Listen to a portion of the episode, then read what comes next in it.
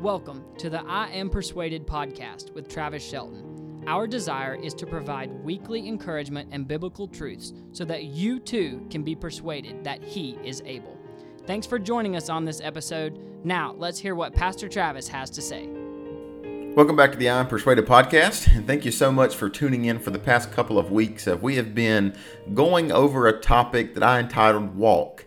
And what does it mean to walk with Jesus? And so I believe we've had seven different episodes that have had to do with your daily Christian walk and how you are to conduct yourself and how you are to live in the Word and live in Jesus and walk in Jesus on a daily basis. And I said in the beginning, my prayer was that you would leave each podcast understanding what it means for you to walk in Jesus. Colossians 2 6 gives us the clear commandment that we as believers are to walk in Christ. And so we've looked for seven different episodes at what exactly does that mean and what does that look like uh, in your personal walk with Jesus and your personal life. So I believe this episode will conclude the walk series, unless in the next two weeks the Lord changes my mind. I believe this will be the last walk walk episode in this series, and if it's not, then you know the Lord changed my mind. But as of right now, I believe it is the last one. And so what I want to do on this last one is I really don't want to take much time. I kind of just want to summarize what we've talked about in the last seven episodes with one man's life and one man's testimony, and that man is by the name of Enoch. And you might be familiar with him in the book of Genesis, chapter number 5. He lived a long life, and his name is Enoch. And so I'll read a few verses to you. Genesis chapter 5, verses 21 through 24 says this And Enoch lived 60 and 5 years and begat Methuselah.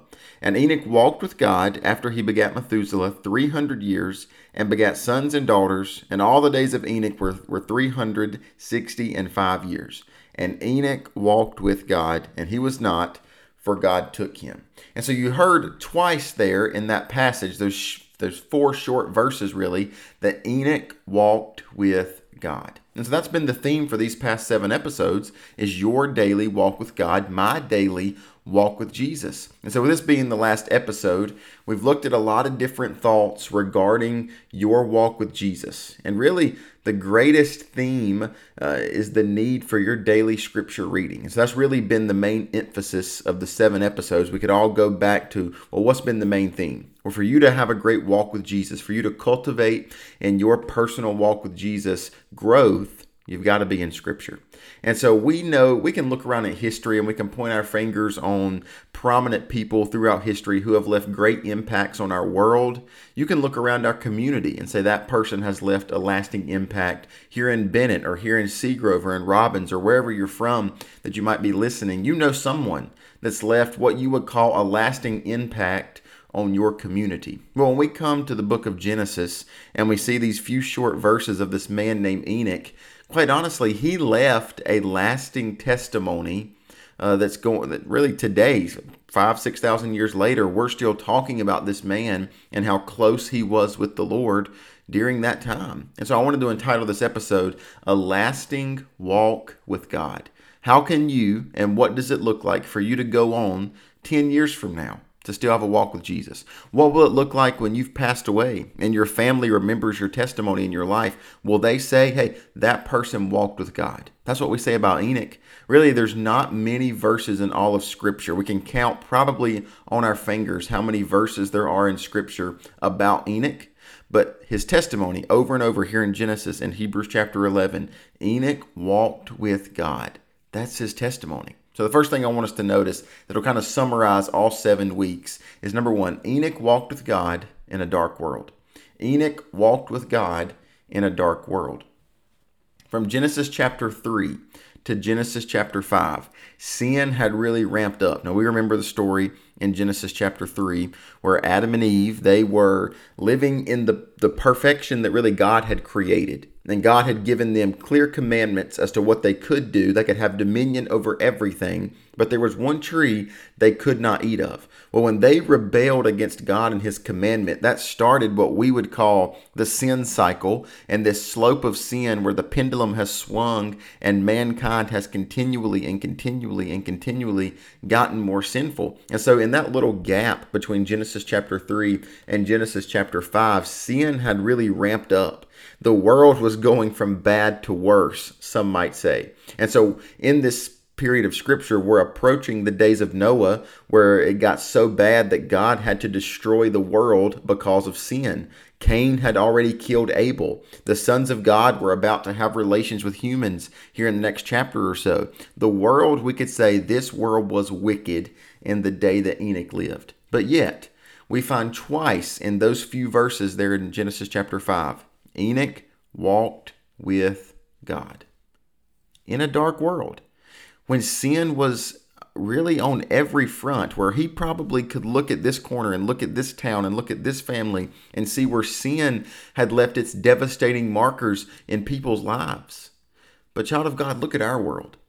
For years, it has been growing worse and worse and worse. We could say it like this for years, it's gone from bad to worse. Just in a 10 year span, a 20 year span, it's gone from bad to worse. Sin is paraded around in schools now and it's laughed about, it's joked about as it's the way to go, and that we should applaud sin and we should give in to sin. You look at national headlines, and it seems as if sin is on the forefront of everyone's mind, and the agenda of any nation and any government is to push what is wrong to make it right, and to take what is right and make it wrong. You see that with new laws trying to be passed right now, with people trying to push what is around 5.6 of the global population with the LGBT community. And now we're wanting 50% of all of our Disney characters to be and represent the LGBT community. We see uh, adultery and immorality and lustful thoughts and wickedness paraded on our televisions and on our streets.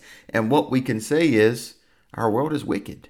Our world is sinful. And what it boils down to is there's no one holding up and promoting true biblical values, or so it seems. And so, what could that stem back to?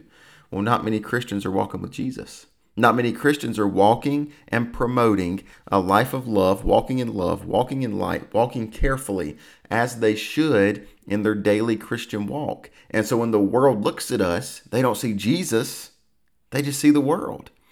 But nevertheless, Enoch, in a sin filled world, walked with God. And the truth of the matter is, you can too. You have 66 books of inspired words that you can read, study, and apply. And you, as we've looked for seven weeks as to what does it mean in your life to walk with God, it means in a dark world, it doesn't matter the circumstance. That command there in Colossians chapter 2, verse 6, it doesn't say walk in Jesus only when times are good. It doesn't say walk in Jesus when sin's not paraded on every front. It doesn't say walk in Jesus when finances are good. It doesn't say walk in Jesus when there's no sin to be paraded on the television. No, it just says walk in Jesus. That's the command that we have to obey is we are to walk in Jesus in the midst of a dark and a sinful world. That's what Enoch did. He walked with God. And so my challenge to you as we conclude this series on walking in Jesus You've got to be faithful. You've got to be faithful here in this sin filled world, in front of your kids, in front of your grandkids, in front of those people at school, young person. You've got to be faithful as you walk with Jesus in the midst of a sin filled world. Second thing I want to pull out really quickly is Enoch's walk meant he fellowshipped with God. Enoch's walk meant he fellowshipped with God. Here in Hebrews, or in, in um, Genesis chapter 5, rather, the Hebrew word for walk in this passage simply means he had great fellowship with God. That's what the Hebrew word means. He did not have a copy of God's word during that time, but yet he had great fellowship and conversation with God. Literally, that means he communed with God. He believed God. He prayed to God. He was close with God. Enoch was able to walk in a dark world because he had such great fellowship with God. And so, how can you? As a believer walk with God in such a dark world? You got to have communion with God. You got to have fellowship with God. So the same is true for us.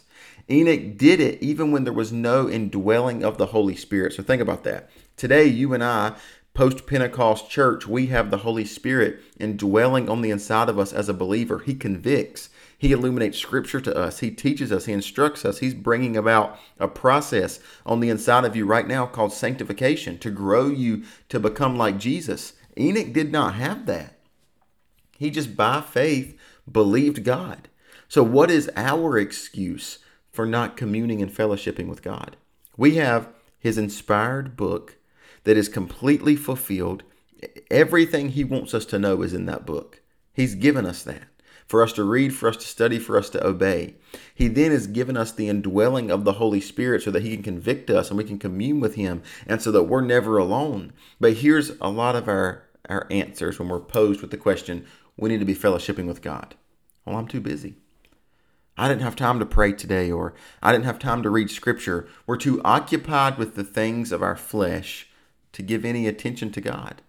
What made Enoch a pillar of his faith was simply he fellowshipped, he communed with God every single day. That's what made Enoch uh, leave a lasting testimony for thousands of years later. We're still reading about this man who barely has any verses in scripture, but yet his testimony is he walked with God. So, what is going to give you the ability to walk with God in a dark world. It's your fellowship with God. How often do you open Scripture? We've looked for seven weeks at practically what does it mean, and all of this was leading to the fact that we've got to be people who are living in, reading daily, studying, and meditating Scripture. If we're not, I said it the first week, I believe, we're not growing. If we're not studying scripture, we're not growing in our relationship with Jesus. So Enoch was a pillar of faith simply because he talked and he communed with God. Same can be true for you. If you want to be a pillar of faith, if you want to leave a lasting testimony, you must fellowship with God. Third thing I want us to look at Enoch's walk meant he spoke for God. Enoch's walk meant he spoke for God. There are only around seven or eight verses about Enoch in our Bibles, but that does not mean he did not prophesy. He was the first prophet in Scripture, actually, and he wrote a book that, that did not make it into the canon of Scripture because it didn't quite meet the criteria, the few things that it had to have to uh, make it into scripture and be deemed inspired. But nevertheless, it's good historical context, kind of like Josephus. It gives us some good insight on things during that time. But he spoke for God. But that just shows he was so close with the Lord that the Lord at times spoke through him. In fact, where we really find this at is here in Genesis chapter 5. He named his son Methuselah, which means when he shall die, it shall come. Methuselah was the oldest living man ever. And so we see that in scripture. But when he died, the flood came upon the earth, showing that Enoch spoke for God. He said, When my son dies, it shall come. And then in Jude, verse 14, Jude quotes Enoch and speaks of the second coming of Jesus, something that Enoch believed would happen 5,000 years ago, and today we still have not seen the second coming of Jesus. Now, that does not mean it's not going to happen. We read about it all in the New Testament. We know it's soon, but that just goes to show the fact how close Enoch was with God that he could speak for God. And the truth is, we as believers who walk with God, should be able to speak for God. Now, this does not mean we will receive new revelation. Once the pen stopped in the book of Revelation, we're not receiving new prophecy. But we can take what has already been revealed to us through Scripture, and we should be able to spread the good news of the gospel that we find in Scripture with those around us. We should be able to take a promise that we read in Scripture and share it with someone at work. Take that promise and share it with someone that's just down and out and needs a word from the Lord. We should be the Christians who are so close with Jesus that when the Spirit nudges us to share that verse, we share the verse. We should be able to encourage others with Scripture. So let me ask you this When's the last time you read Scripture? But when's the last time you shared scripture with someone around you that desperately needed encouragement from God's word? The fourth thing is this Enoch's close walk meant he was living for another world. Enoch's close walk with God meant he was living for another world. Enoch did not see earthly death. There's two people in all of the scriptures that did not face earthly death Enoch and Elijah. Enoch was translated, Hebrews 11 calls it. The word could be used rapture. We get that word uh, in 1 Thessalonians chapter 4, the snatching away of believers. The Greek word is harpazo. We get our Latin word rapturo, which gives us the English word rapture, which means to snatch away. And one day, literally, Enoch was walking with God on earth. The next day, he's translated, he's raptured, he's snatched away, and he's in walking with God in heaven. He's in fellowship with God. So can you imagine? He was so close with God here on earth. And then next thing he knows, he's walking with God and communing with God and worshiping God in heaven. So the Lord just brought him to heaven and he was focused on heaven while he was on earth. He longed for perfect fellowship with God, fellowship that was not tainted by sin. And friend, that should be us. We know from Scripture that the earth and everything in the earth is just temporary. It's a temporary dwelling place for us. The Bible actually gives the illustration that we're pilgrims just passing through. We're, we have dual citizenship. We're living for another world, or though we should be. But one day, too, whether by death or by rapture, we will be with Jesus forever. We too might be the generation that sees the rapture. We might be the generation when Jesus returns.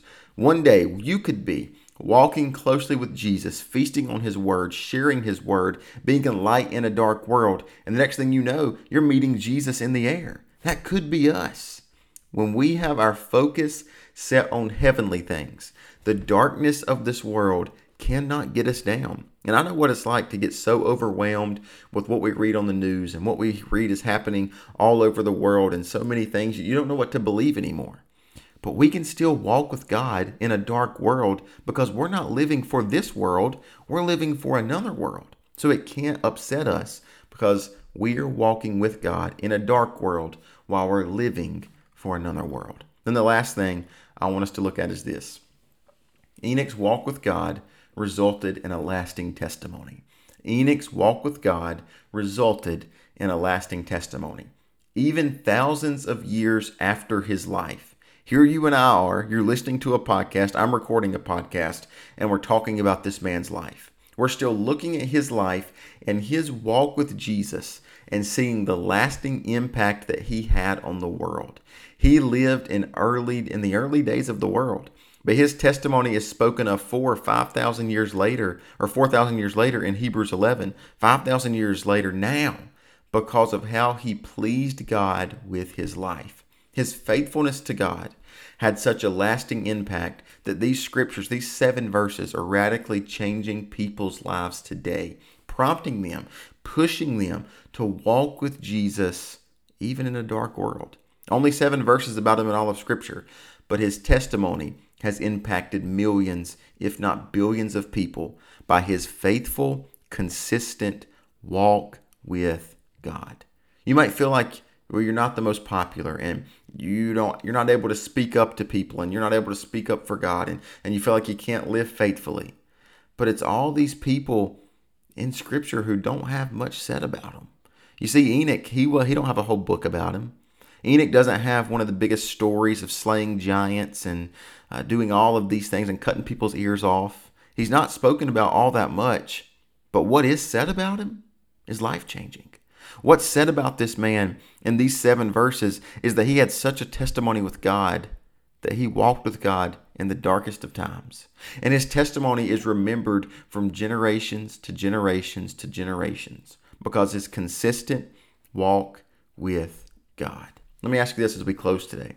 What will be said of you?